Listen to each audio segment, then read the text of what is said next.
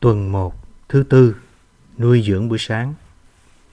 Sáng thế ký chương 4 câu 16 đến 17. Cain bèn lui ra khỏi hiện diện của Đức Giê-hô-va và cư ngụ tại xứ Nốt phía đông của Eden và ông đã xây một cái thành. Câu 20 đến 21. Gia Banh là tổ phụ của các dân ở lều trại và nuôi gia súc. Em người là Du Banh, tổ phụ của những kẻ đánh đàn và thổi sáo. Cain lìa khỏi hiện diện của Đức Chúa Trời và đi con đường riêng. Điều đầu tiên ông làm là xây dựng một cái thành. Ông đã tạo ra một nền văn hóa không có Đức Chúa Trời. Chúng ta phải nhận thấy nguồn gốc của văn hóa con người và lý do nó phát triển.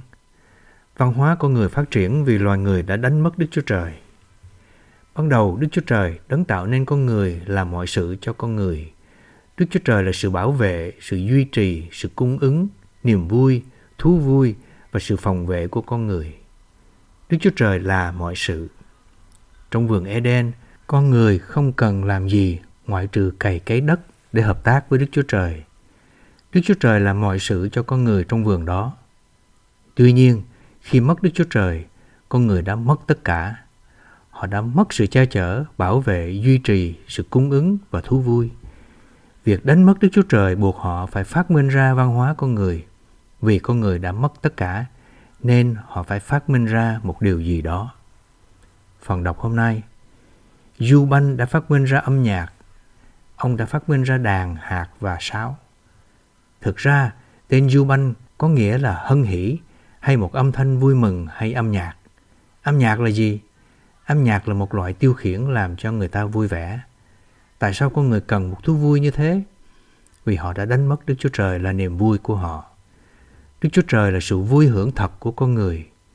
Trước đây, khi các bạn tôi nhiều lần mời tôi đi xem phim với họ, tôi nói tôi không cần điều đó. Tôi có điều tốt hơn phim của các anh nhiều. Thậm chí tôi không cần xem truyền hình vì tôi có truyền hình thuộc trời. Mọi điều ở Jerusalem mới đã được truyền tiếp cho tôi. Tôi không bao giờ quên kinh nghiệm tôi đã trải qua khi thăm thành phố Houston. Một người bạn đã đưa tôi đi tham quan thành phố. Tuy nhiên tôi nói với anh ấy vì tôi đã thấy Jerusalem mới nên tôi không cần xem bất kỳ thành phố thuộc đất nào nữa.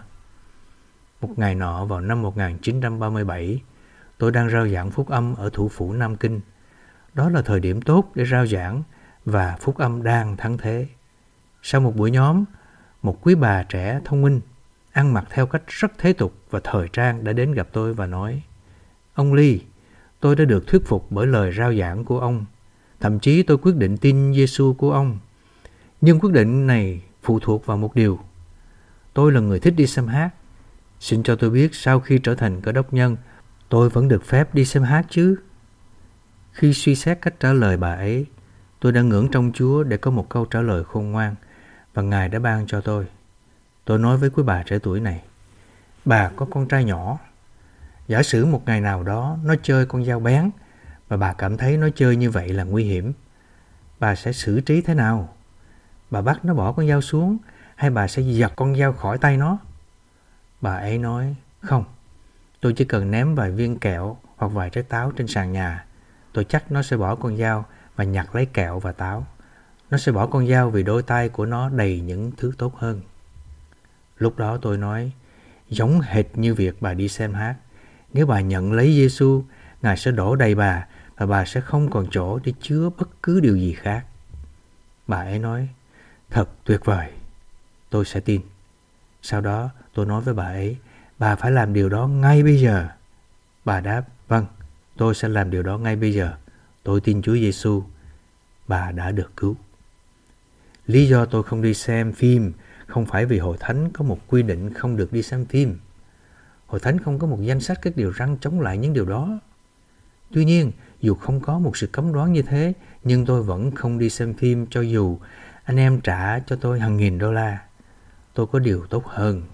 Tôi đã được đổ đầy Chris và tôi không còn chỗ chứa bất cứ điều gì khác.